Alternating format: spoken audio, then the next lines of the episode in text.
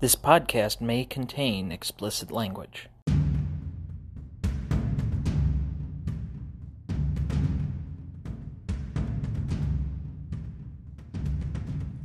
This is the Dynasty Download Podcast.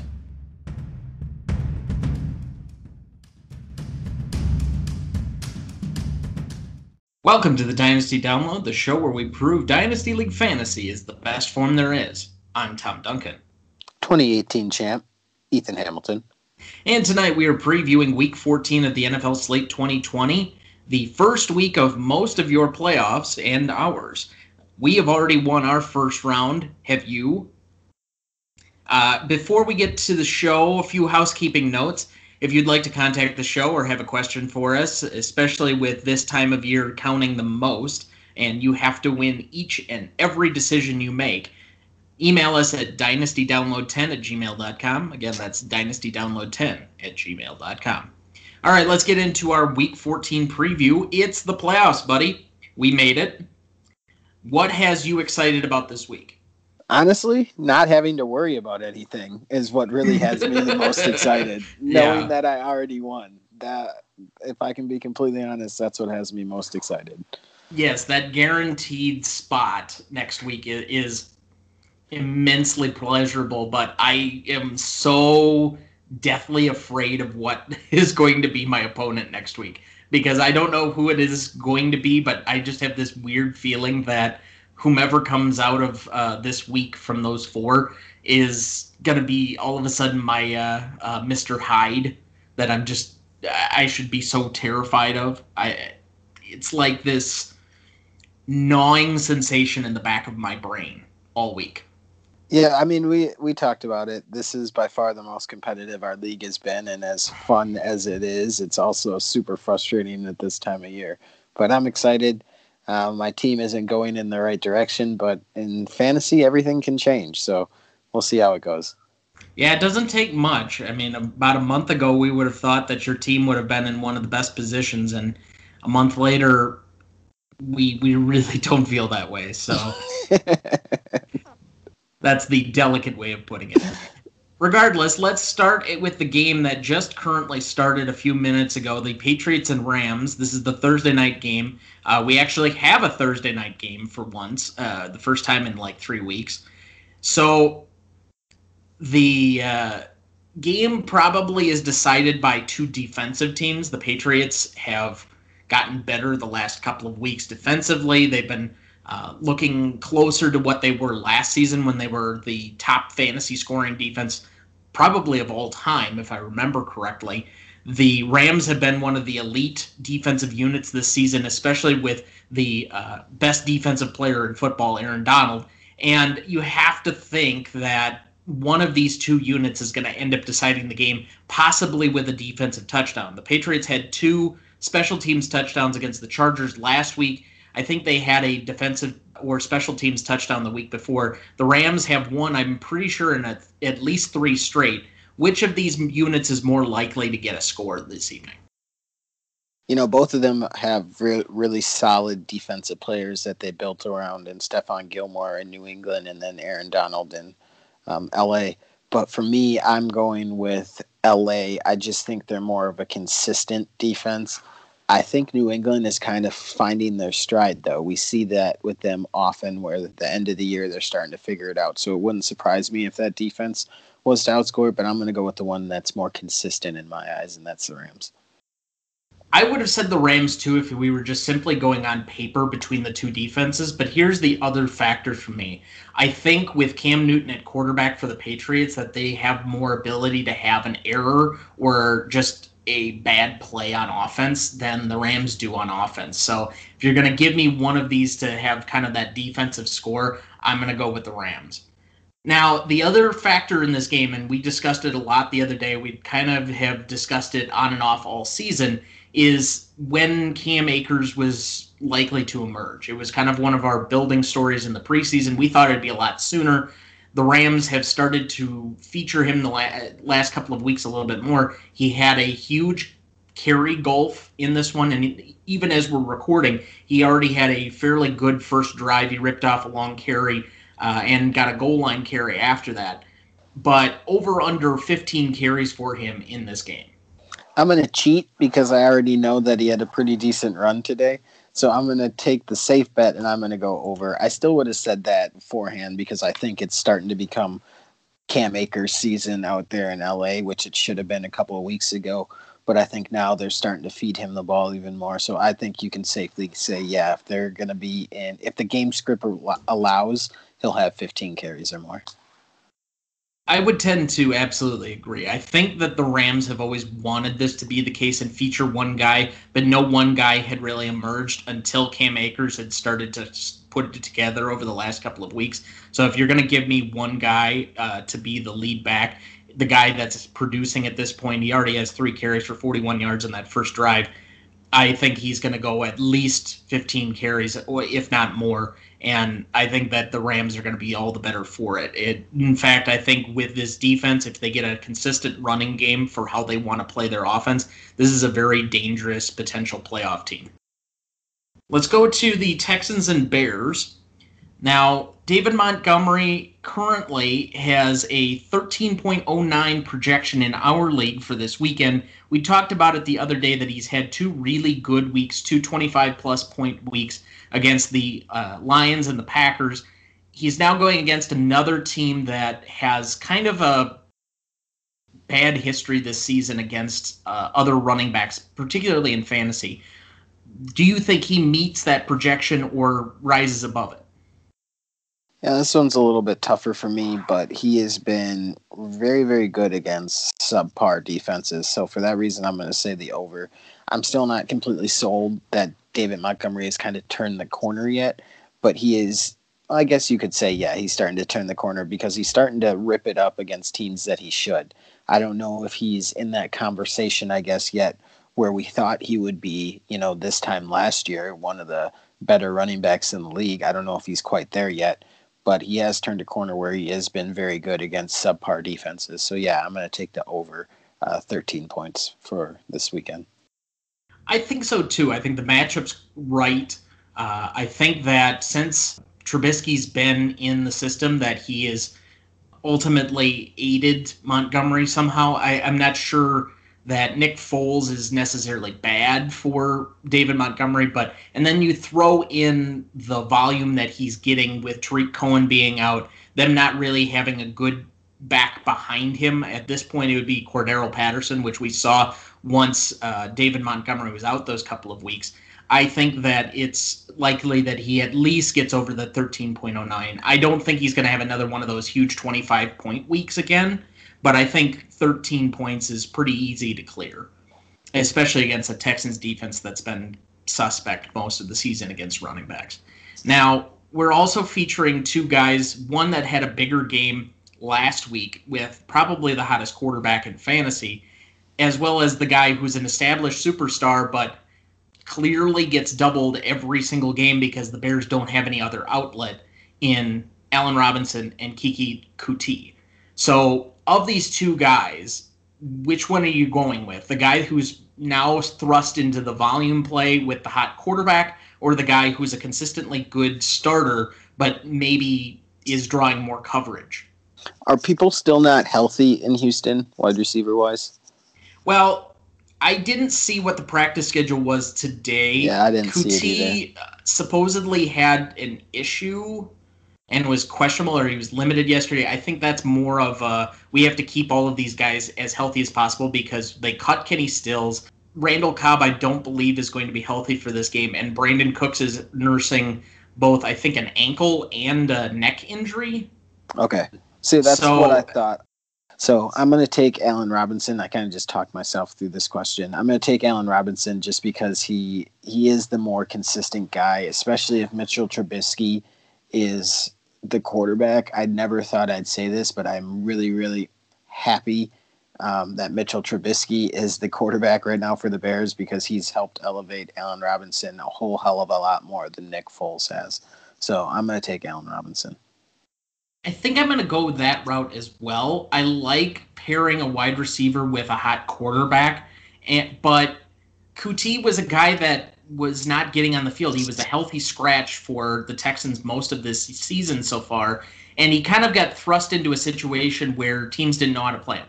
He does play a lot out of the slot, which is going to benefit him in this game. He's not going to draw. Is it Kendall Fuller or I might have the first name wrong. I know it's Fuller. Kyle.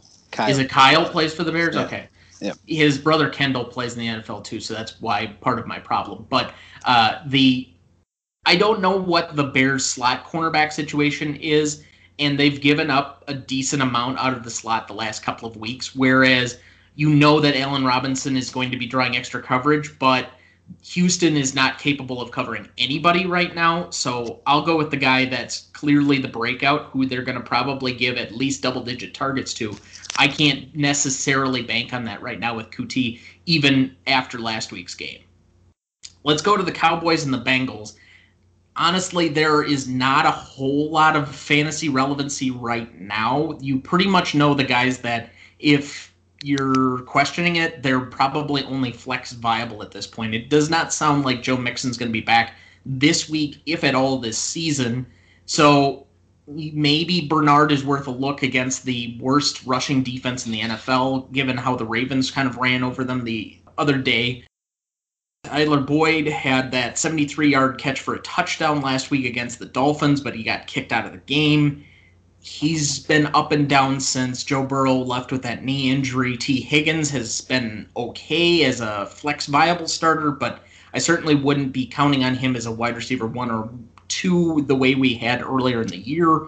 Zeke has had his issues all season. This is a better matchup for him, but and we've talked at length about Amari Cooper, so I don't feel obligated necessarily to bring him up. But is any of these guys somebody that you feel you could start on, or excuse me, count on for a playoff start right now? Yeah, absolutely. I think one is Zeke, and that's just because of the matchup. And I think game script will keep him involved in the game. I think a little bit of his trouble that he's had this year, besides the big glaring problem that Dak isn't there in the offensive line, isn't what it used to be. Is he was scripted out of games pretty early because Dallas was down pretty early. But Amari Cooper has kind of been an underrated guy all year long.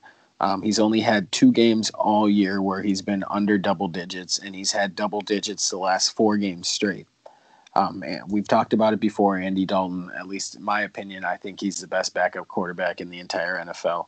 Um, he's been there, he's done it before, and Amari Cooper is still reaping the benefits of having a having a halfway decent quarterback. So I think those two people, for me, are people that you can at least count on. Zeke this week, but I think Amari Cooper for the foreseeable future, you can count him in for at least a flex play. I have Cooper for this weekend. I kind of mentioned it already that I'm scared to start him, but there's at least a statistical sense that would tell me, yeah, you can probably bank on him. I'd be a little nervous to count on Bernard for anything more than a flex. And I'd be really worried, even though the Cowboys have been bad, starting either Higgins or Boyd right now. But those are guys that are good enough wide receivers, especially Boyd, who has been good for backup quarterbacks. Even if you go back to last year before Joe Burrow was there, maybe that you'd be comfortable starting them in a pinch. But these are guys that I start with a little bit of trepidation. Let's go to the Chiefs and Dolphins. This is kind of a, a, question we asked a bit the other day. We've had an up and down season from CEH, Le'Veon Bell, and we still don't know whether CEH is going to be back to full health or not. We did get a back to reality or a uh, comeback from injury for Myles Gaskin who do you expect out of these two backfields to end up having the bigger game this weekend? I'm going to go Gaskin. He's just been the one that's been most consistent out of everybody. I think expectations and where CEH is at right now, people are really, really disappointed with the way, you know, as good of an offense as it is, you know, that's Pat Mahomes' offense. You know, he's only going to get so much run because there's so many other weapons. And then they brought Le'Veon Bell in as well. So I'm going to go Gaskins. I would too. I think it's a matter of we don't know who's going to get the majority of the carries right now for Kansas City. And because it's kind of a split, if you told me that if I could start Bell and CEH together in one slot, maybe I'd feel a little bit more comfortable. But the other situation is, is you can run on the Chiefs. We've seen it multiple times this year. I'm not so sure about that against the Dolphins, but Gaskin is likely to get the majority of the work for the Dolphins. So I'm going to take the guy who's likely to get the volume play, especially against a Chiefs team that really has not tried to run the ball very much this season. Let's go to the Cardinals and the Giants. Would you feel great starting uh, Kyler Murray, Nuke, or Kenyon Drake against this hot Giants defense right now?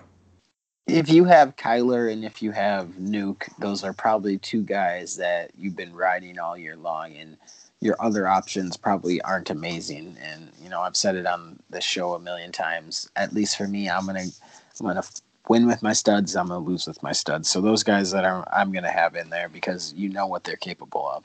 Kenyon Drake, if he's healthy, um, he was limited in practice today with a hip injury that just popped up but he has been he's been pretty consistent these last couple weeks um, in double digits, at least the last four weeks. The Giants are allowing the 11th most points to running backs, but these last couple weeks they've been pretty decent. But I still think this is a week where Kenyon Drake can get double digit points between 10 and 15 is something that I think you can expect from him. I think this is a matter of whether or not they're going to take the reins off of Murray again so that the offense has a little bit more dynamic aspect to it.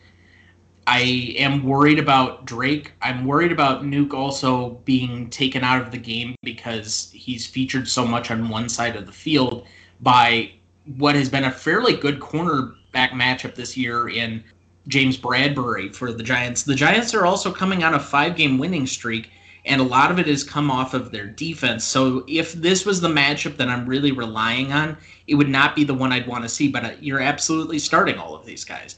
I, I think if you've gotten to this point with them, it's not like, especially in a redraft situation, you're it's likely that you're not going to be having somebody else on the bench that you can start over Kyler Murray or Nuke Hopkins and be able to win your game. You're hoping that these guys have their normal standard game in order to deliver a victory. Right, and it's frustrating too because you know you've been riding those guys and they got you to this point, and now it's like, what do you do now?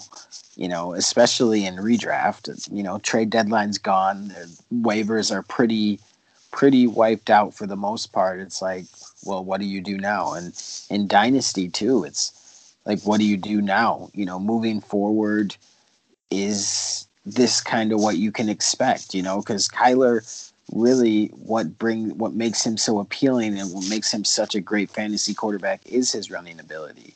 You know, is are they going to put training wheels kind of back on him now for the next couple of years because they they understand how important our, our franchise quarterback is. That being said, I think Kyler Murray is one of the better quarterbacks at not taking unnecessary hits and not taking big hits he's so quick and he gets down quickly, you know, with his uh, baseball background. So he's a very good slider. He ducks out of bounds quickly. So I feel like with that type of quarterback, if I'm the coach, you got to unleash him and you can't be afraid, you know, because that's his type of game. And to rely on him to be a pocket passer, that's really not his game. And we're seeing the benefits of that right now. With every decision being extra weighted now for everybody in the playoffs here, or if you're an NFL team going trying to win these games to make the playoffs, who would you rather have this weekend, Kenyon Drake or Wayne Gallman? Yeah, Wayne Gallman has been somebody that's been not super talked about, at least the shows that I watch and listen to and everything like that. I was able to just pick him up in my redraft league because he was sitting there on waivers still, which is crazy to me. Mm-hmm. I like Wayne Gallman, and I like him because it's the consistency. You know what you're going to get. It's not too high, it's not too low either. But with Kenyon Drake, he's burned you before, but he's also won you games before too. And especially now with the hip injury, it most definitely makes me feel like Wayne Gallman is the way to go.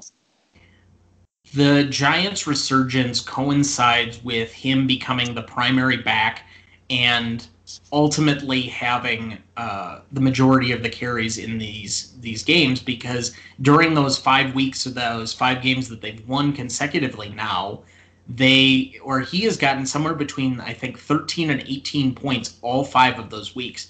And so from that level of consistency, what he's been able to do since they really changed up their offensive line scheme or their the way they were coaching them, I think that this Giants team you would have to be able to bank on it at this point. We've seen enough weeks where, yeah, okay, I can definitely count on this. I have some confidence in Wayne Gallman being able to do that yet again. And this isn't a terrible matchup for running backs. You can run on the Cardinals. I don't know about scoring because they have one of the top red zone defenses, but you can get a lot of yards and points in between the 20s. So this is a guy that, while he's not involved a ton in the passing game, given the lack of running back abilities that are available to most teams right now and how bad the position's been all year, especially with all the injuries and the key guys that have been out, this is a guy that I would probably take in my top 10 right now for confidence level into this game for the playoffs, which is really saying something from where we were a month ago. All right, let's go to the Vikings and the Buccaneers. This is an, a oddly interesting game. The Vikings currently occupy the last spot in the playoffs at the moment, playing against a team that we've talked about a ton all season because it's Tom Brady, and this team was supposed to be ready made to put together with uh, the right quarterback, they would be ready for a championship. Now, the Buccaneers have been one of the most staunchy uh, rushing defenses over the last couple of years if you're counting on Dalvin Cook to be the guy that's going to win you your playoff week, is this the week to really hope for that to happen? Yeah, it's tough because Dalvin was the one, you know, that got you this far, most definitely. And he's got Tampa Bay because they give up, you know, the fourth fewest points to backs, and then he's got Chicago next week, who historically he's not very uh, been very good against. So yeah, as a Dalvin owner myself, not the greatest playoff schedule. Yeah, I'd be really concerned if he was the one guy. I mean, up until this point, he's been an absolute stud, the guy that you really hoped for in that first round, and you've gotten exactly what you drafted. But this would make me a bit nervous because if there's a, a, way to beat Tampa's defense, it's through the air, not on the ground. So I think this game likely calls for a, a bigger passing game for Thielen and Justin Jefferson than it does for Dalvin. Now, maybe he can make that up because Dalvin, I think, is the third leading receiver on the team in the passing game and hopefully make up enough points to help spur you along this weekend. But I, I would be very nervous about this potential matchup. Now, we also are featuring two different quarterbacks, and I'm going to just lay this out on a stat line. The last three weeks, Kirk Cousins has had 29.1, 32.25, 27.45 in scoring the last three weeks in our league. Over that same time frame, we've had Brady have 38.25, 14.8, and 28.15. Minnesota gives up the 13th most points to quarterbacks. Tampa gives up the 15th most. If I had to tell you you had to start one of these guys for this weekend, who are you going with? For me, it's easy. It's Kirk Cousins, and it's because of consistency. Tom Brady has been up and down all year long. So I'm going Kirk Cousins. It's pretty easy for me, honestly. I think this game could turn into a bit more of a shootout. And I would actually go with Brady, even though I like Cousins' weapons a little bit more. I think that Brady has the higher ceiling. And in a position where you really need them to hit, uh, especially in the leagues we play with, with the quarterback scoring being a little bit higher, he would be the guy that I would be counting on a little bit more because Cousins is kind of hit or miss sometimes. He's been really consistent the last few weeks, but this game is in Tampa Bay, so with that outdoor element, I don't know how he's going to perform. Let's go to the Broncos at the Panthers. DJ Moore is currently listed as out with COVID, but I think he was a contact risk not somebody who actually tested positive. So it's possible that he's cleared for this game. If he's listed out, I think that adjusts things. Now, Christian McCaffrey was expected back. We were kind of talking about it earlier today that uh, we don't think he practiced today, and he kind of had a new injury. I think it was either a thigh or a quad or something of that yesterday. So that's concerning because I think he was the number one projected back this weekend coming back. Melvin Gordon also has had a, an up and down season. He's got two games over 10 points in the last three weeks. I guess if if Christian McCaffrey is going to be out and potentially DJ Moore, this is a very different game by comparison to what it could be. I would have expected the Panthers to kind of dominate uh, the Denver defense, but with Melvin Gordon, I guess being one of the few fantasy questions going into the playoffs right now, he's projected for 12.97 points, so basically 13. He's had two weeks uh, of at least 17.7 over the last three. Can he hit that projection this weekend and make your playoff win? Yeah, I mean, Carolina, they haven't been great against the running game at all this year. They give up the seventh seventh most points to running backs all year long. I think Denver is relying more on the running game as well as the year's gone on because it's getting colder and it's also Lock is also showing that he's not really the guy that they need him to be. So yeah, I think I think for me, I, it's safe that you can expect 13 or more from Melvin Gordon. All right, let's go to the Titans and Jaguars game. I think this comes down to, and we kind of made a bit of a mistake last week in saying this, but King Henry versus the guy I'm now naming Robinson Crusoe. So, of these two guys, who do you expect to have the bigger game? You know, fun fact Robinson has had more top five games than Derrick Henry has this year. I didn't know that until I was looking this up. Tennessee, they give up the eighth most points. Uh, Jacksonville, they give up the fifth most. But I think it's more King Henry. It's his time of year. He's getting stronger. Everyone else is getting weaker. I'm going King Henry. Corey Davis has had a fairly consistent season. He was the wide receiver one from last week. And most people are projecting him to have a really good weekend against a Jacksonville secondary that has not been good this year. Do you expect him to get over or under 12 points for the weekend? You said it. Jacksonville hasn't been very good this year. I think they're going to focus a lot of their attention on A.J. Brown, which leaves Corey Davis. So, yes, Corey Davis over. I think I've taken the over on every single one of your questions about over unders. Well, I'm not Vegas. I'm not setting the line myself, so I mean, maybe it's it's not a, a great uh, job by me setting where the lines are, but I would expect him to be over as well. I'm starting him in one of my redraft le- or in my other league, my redraft league this weekend.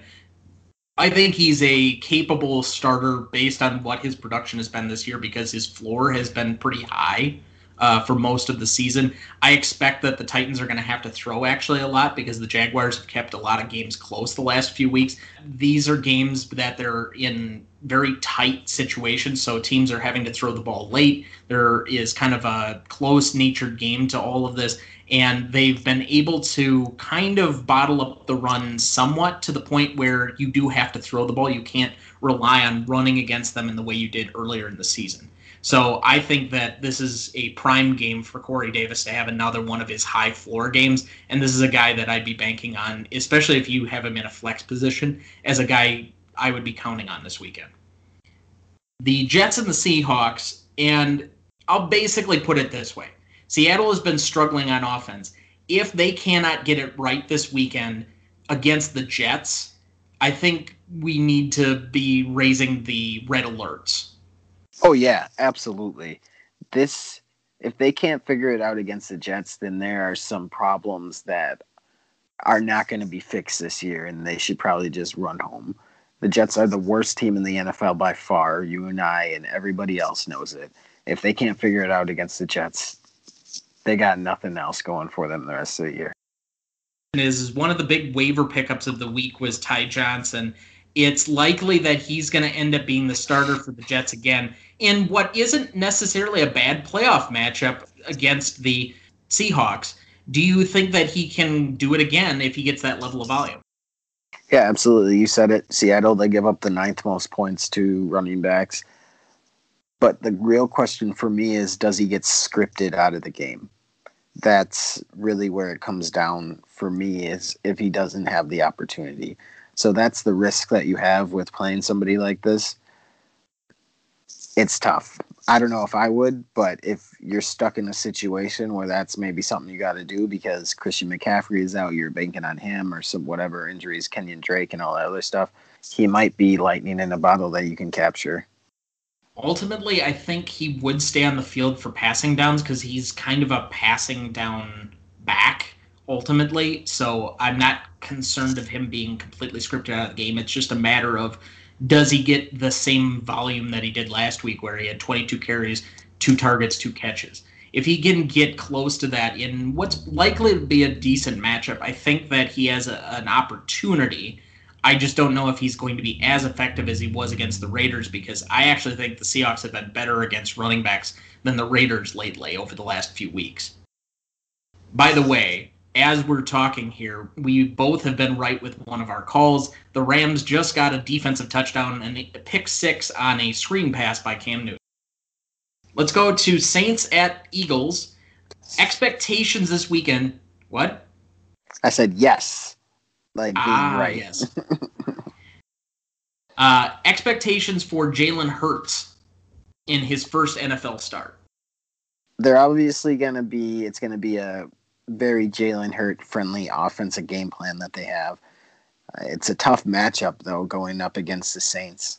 I expect him to kind of be a little bit more of a game manager, quick passes, nothing too crazy. Hopefully, it means bigger success and bigger opportunities for people like Miles Sanders and Dallas Goedert because you young quarterbacks like using their tight ends. I expect him to have a pretty decent game. I really do. I actually will go in the complete opposite direction. I think the Saints' defense has been pretty good over the last few weeks. The Eagles' offense is predicated out of throwing to the tight ends. The Saints are one of the stingiest tight end defenses. If the Eagles do decide to run, uh, I think that they're going to have trouble because, as we've mentioned on the show before, the Saints have probably one of the best rushing defenses in the NFL. So I, I, really think this is probably the worst possible matchup for him to start in. And I would expect that people that are high on Jalen Hurts after last week and his garbage time um, performance against the Packers are going to get kind of off the bandwagon just as quickly, and it's really not necessary because this is the nature of the NFL, jumping from one week to another. So on the Saints side of things, uh, we have two players that were drafted in the first round, and we've kind of gotten different seasons from them completely. But over the last couple of weeks, we're yet again seeing one go down, the other one kind of go up. So which do you expect to have the bigger weekend if you had to start a Saint uh, Saint stud, Michael Thomas or Alvin Kamara? The way it's trending, the smart money would be Michael Thomas, right? Starting to force him the ball, and Alvin Kamara has not really been involved in the passing game. He's not the greatest runner of the football, but he's forces a lot of missed tackles. What I mean by greatest runner of the football is they don't really feed him a lot of opportunities on carries. You're not going to ever see him around 20 to 25 carries a game. I I'm going to go with Michael Thomas just because they're really forcing him targets and taking away one dimension of what makes Alvin Kamara so dangerous really really hurts him. So that sucks for Alvin Kamara owners. I actually expect that the Saints are going to split a lot of carries between Kamara and Murray in this game, given the Eagles' defensive front. So I think that's going to hurt his value. And the other thing, at this point, you're basically banking on who's going to get the likelier, bigger share of volume. Right now, over the last few weeks, it's been Michael Thomas. The other thing is, is who's more likely to get into the end zone. And with Taysom Hill and Latavius Murray being kind of the goal line backs the last few weeks, I would expect that Michael Thomas is probably the more likely to get into the end zone, so I will go with Thomas as well. Let's go to the Falcons and the Chargers. We've had big games out of both of them at different points in the season. Keenan Allen, Julio Jones. If you had to pick one for this weekend, who would you count on more to have the bigger game? You know, again, it comes down to health. Uh, Julio Jones was held out of practice again today. Same nagging hamstring that he's been dealing with all year long. Keenan Allen, smart money for me. It just sucks, you know. You you wonder if Julio's starting to really feel the wear and tear of his whole NFL career. But you know, when he's healthy, he's still averaging just around the same amount of yards per game as he was, you know, the last two, three years before that. So it's really about health with him. So, but I'm going Keenan Allen. I think the matchup favors Keenan Allen. I think that the as bad as the Chargers have been late in games, and I would expect that if they have the lead, that the Falcons are throwing a lot late. So this could be kind of one of those underrated big fantasy point games. But I think Keenan Allen is likelier to see a higher volume of targets this weekend, and so I think by default I would go that way. Then you add in the injury situation, and I think that you have to count on uh, Keenan Allen to probably be the bigger performer. I just think that uh, also right now, I'd rather be getting the ball from Justin Herbert, who's actually been more dynamic this year than Matt Ryan. Let's go to the Washington at the 49ers game.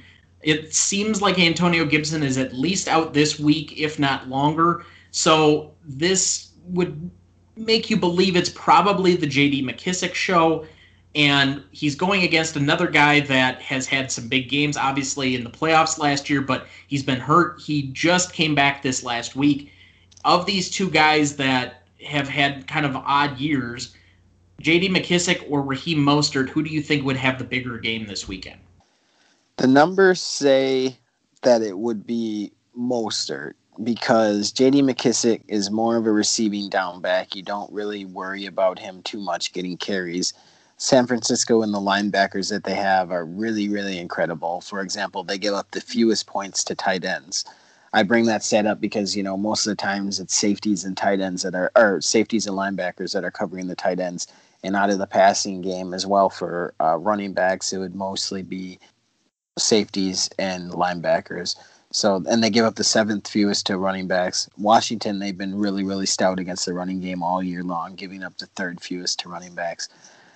I'm just going to go Raheem Mostert. He's getting healthier. The whole team is getting healthier. He's kind of due for a bigger game as well. I don't really know if there's any one player on the Washington roster that can replace Antonio Gibson directly. And if you watch kind of how they played against Pittsburgh, who equally has a good defensive front. Now, mind you, they're missing Devin Bush. And then during the middle of that game, or maybe it was the game before, they lost uh, Bud Dupree so maybe they're not as good this last week as they had been up to this point. But I, it looked very much to me that the way that Washington was getting around that was not really featuring a running game, but using kind of that short passing game between either Logan Thomas or J.D. McKissic that Alex Smith has been so good at for most of his career in order to substitute that for their running game now that uh, Antonio Gibson is out. So the other factor to me in this one is is that Mostert uh, seemed to be splitting carries last week with Jeff Wilson Jr., and I'm not sure if 49ers really want to give him the volume he was getting towards the end of last season, which made him so valuable. So I think it's actually likelier, especially in a PPR value sense, unless you think Mostert's going to be hitting pay dirt, uh, that McKissic is likely to get the bigger game. Now, we also are featuring three top wide receivers in this game eh, who all have had decent seasons. I wouldn't say that they're great studs, but have been kind of wavering between that wide receiver two, wide receiver three column. Uh, I heard an interesting stat today that in the five games that Brandon Aiyuk and Deebo Samuel have played together this season, Brandon Aiyuk has outscored Deebo four out of those five games. But out of these three wide receivers that you probably have been counting on for a lot this season Brandon Aiyuk, Deebo Samuel, and Terry McLaurin. Which of these three would you count on most in your fantasy playoff lineup? Man, uh, you can't argue with Brandon Aiyuk, right? Terry McLaurin, I would say, yeah. But like I said, San Francisco on the back end, they're getting healthier. They get the, the 14th fewest points to wide receivers, and that was when they weren't all that healthy. Uh, so I'm going to go Brandon Aiyuk, just the way they use him and as versatile as he has been. He's a much better route runner than Deebo Samuel is. They use him all over the field, so I'm going Brandon Aiyuk. So if I were to bank on any of these guys, it's probably Aiyuk, and it would be a guy that I have on my dynasty team. I think you're finally coming around on the Aiyuk bandwagon, so welcome to it, buddy. Uh, but he'd be the guy I'd be most likely to count on this weekend. Let's go to the Colts and the Raiders. This is kind of an oddly interesting game to me because this is uh, kind of a potential playoff matchup, more or less. The Colts are up and down the last few weeks. Uh, they've had some better uh, statistical outputs from their fantasy players, but they haven't been as consistent. They just came off of that big loss against the Titans two weeks ago. Then again, they did get that win in Houston last weekend. The Raiders, on the other hand, have had almost two of the most embarrassing games the last two weeks, getting absolutely blown out in Atlanta, and then what should have been a loss to the Jets. So Josh Jacobs is likely out again for this weekend. I don't think I, he's practiced at all this week. If that's the case, and the Colts defense, you know that they're actually pretty decent against the run, I would expect the Raiders to have to throw. Does that mean that we're going to get a big Darren Waller game again? I would kind of hold the brakes on that because the Colts have been very, very good against tight ends all year long. They got the second fewest points to tight ends and you talked about it last week. The most frustrating thing is with Darren Waller is his up and down. One week he's huge, and that next week he's he's very far down. I think this is one of those weeks where he'll be very far down. Now, on the cold side of things, these are two guys that one we basically left for dead. The other guy we were hoping that he was going to be surging right about this time for the playoffs are we expecting a bigger playoffs for T.Y. Hilton or Michael Pittman Jr.? Yeah, this is a tough one. It's kind of like throwing a dart at a dartboard and trying to see what you land on. For me, I guess I'm going to go with T.Y. Hilton, and it's just because he's been there before. I feel like Michael Pittman has kind of hit that rookie wall a little bit. Maybe T.Y. is starting to feel a little bit better, maybe a little bit even healthier towards the end of the year as well.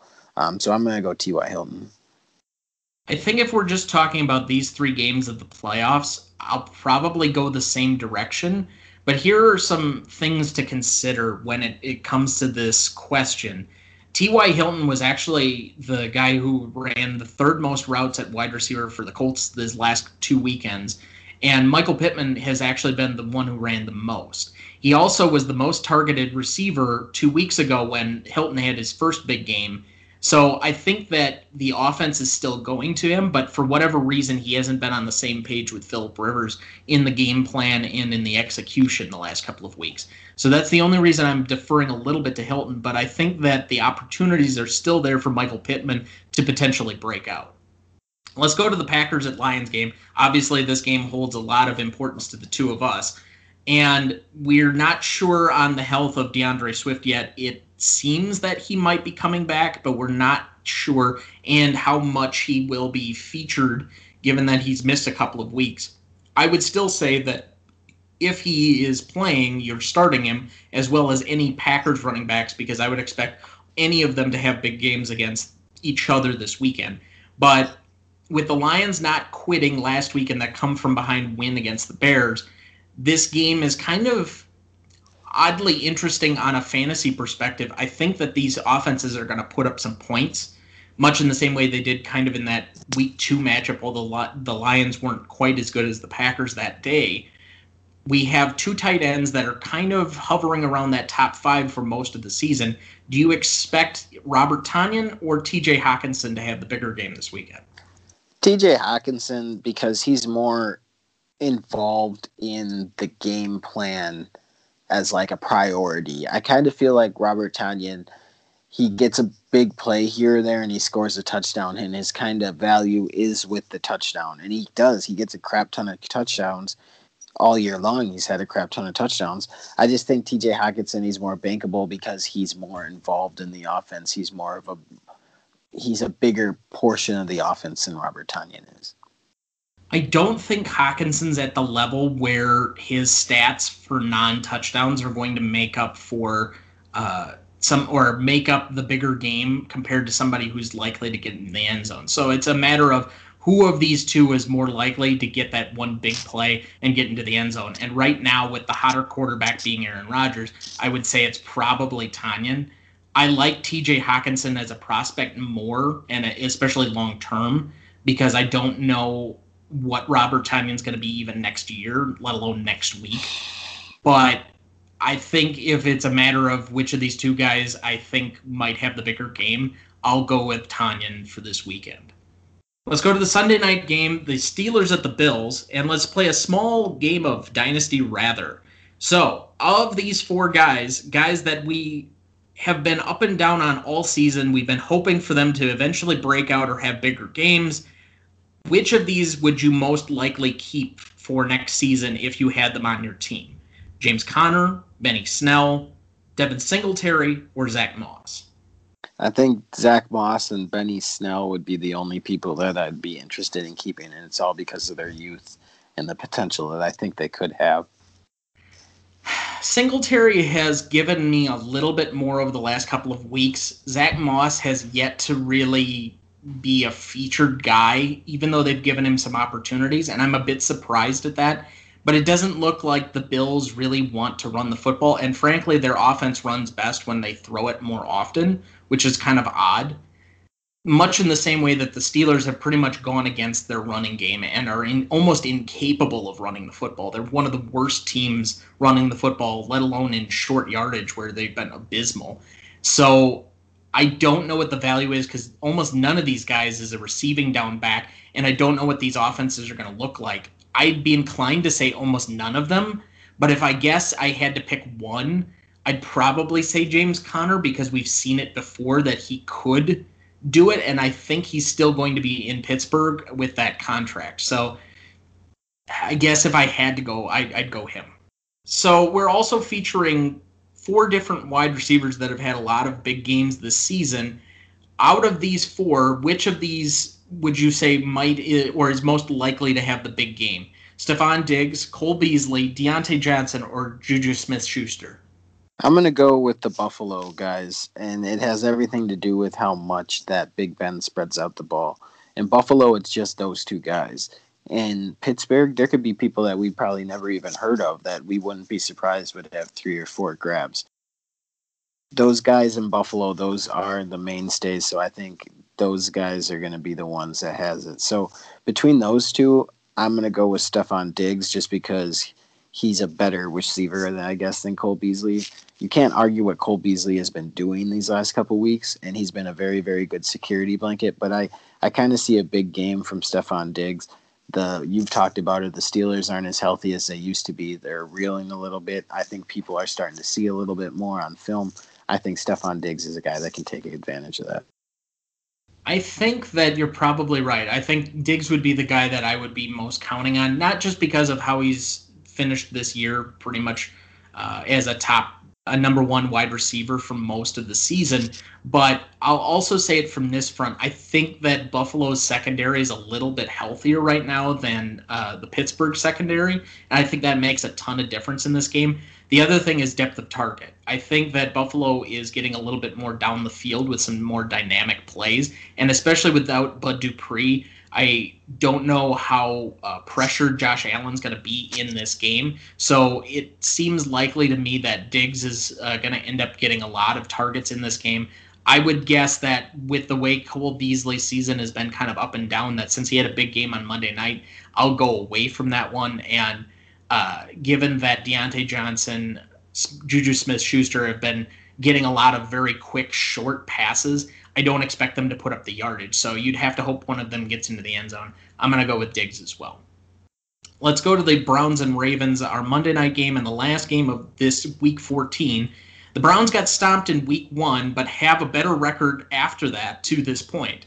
And we're featuring two quarterbacks, I think, that were drafted, if not the same year, pretty close, that are kind of the young guys of the division that you'd eventually expect to kind of take over, with the exception being Joe Burrow and his eventual health coming back from that knee injury.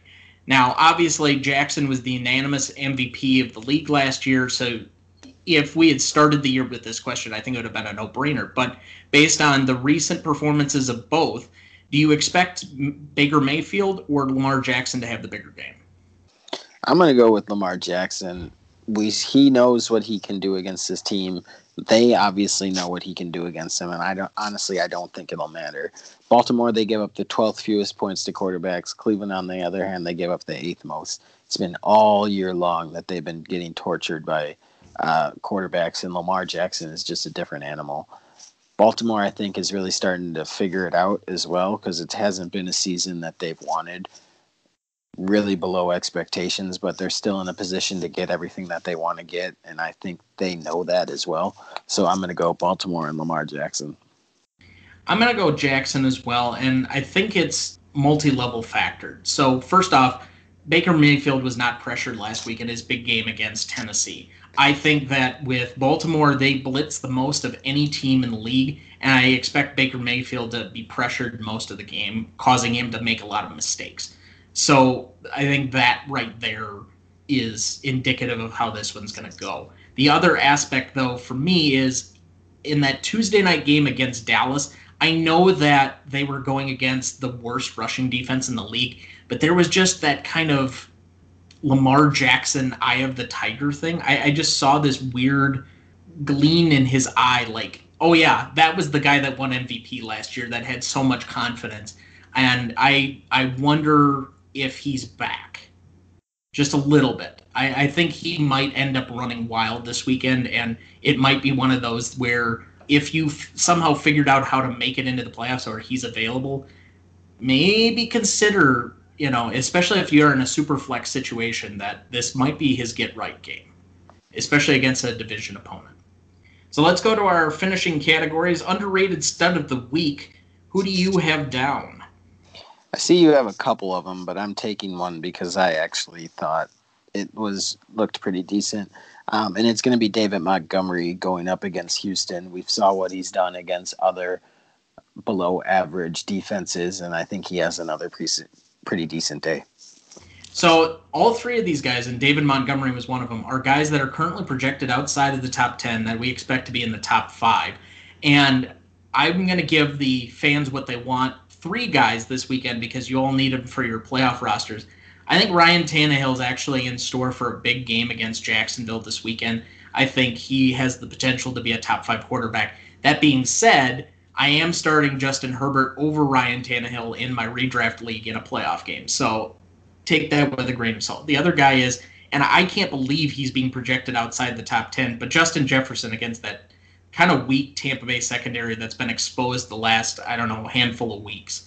So uh, if I were to expect a guy to really hit it this weekend, I think he's exactly the type of guy I'd want in this weekend.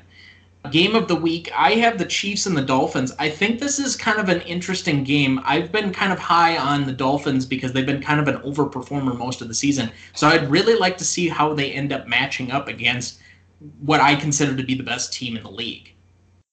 Who do you have down? I'm going to go Minnesota at Tampa Bay. A lot of points. A lot of points. Yeah, I think there are a lot of games this weekend that are underrated for potential point scoring. So this could be one of them. I, I like that one as well. This might be a, a, really fun playoff weekend, especially with you and I on bye weeks. uh, upset of the week, I have the Giants at home beating the Cardinals. Somehow the Giants are favored or uh, are getting two and a half points at home. Who do you have down for your upset of the week? Vegas has San Francisco beating Washington by three. I think Washington can go in and win this game against San Francisco. So I'm going to go the Washington football team over the 49ers. All right. Uh, league matchups preview. Bye weeks already for Tom Terrific and Dynasty. They've made it into the top four. I think that's enough said. Akron Pros is playing King in the North and is currently projected to win by quite a bit, but that's, that's why we play the games. So crazy to me.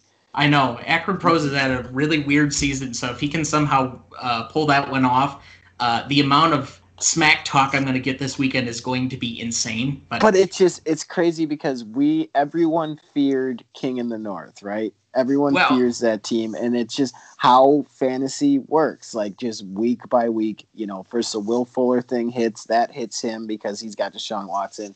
Now Christian McCaffrey might not might not be back it's tough, man. It's tough. Well, and we kind of thought Deshaun Watson might have this kind of down part of the year because he was going to be playing the Colts and uh, twice with the Bears in between, so he was not going to have some of these great playoff matchups. I don't know. I mean, it's kind of one of those weird things. It it just plays out in a weird way. Last year, we wouldn't have expected the team to win that did, and it it's. Thanks. I've that. always said that the sign of a really good fantasy player is how often you make the playoffs not necessarily in how many championships you win because the playoffs is such a crapshoot. And there are so many weird things that go on. You and I probably both have horror stories all over the place.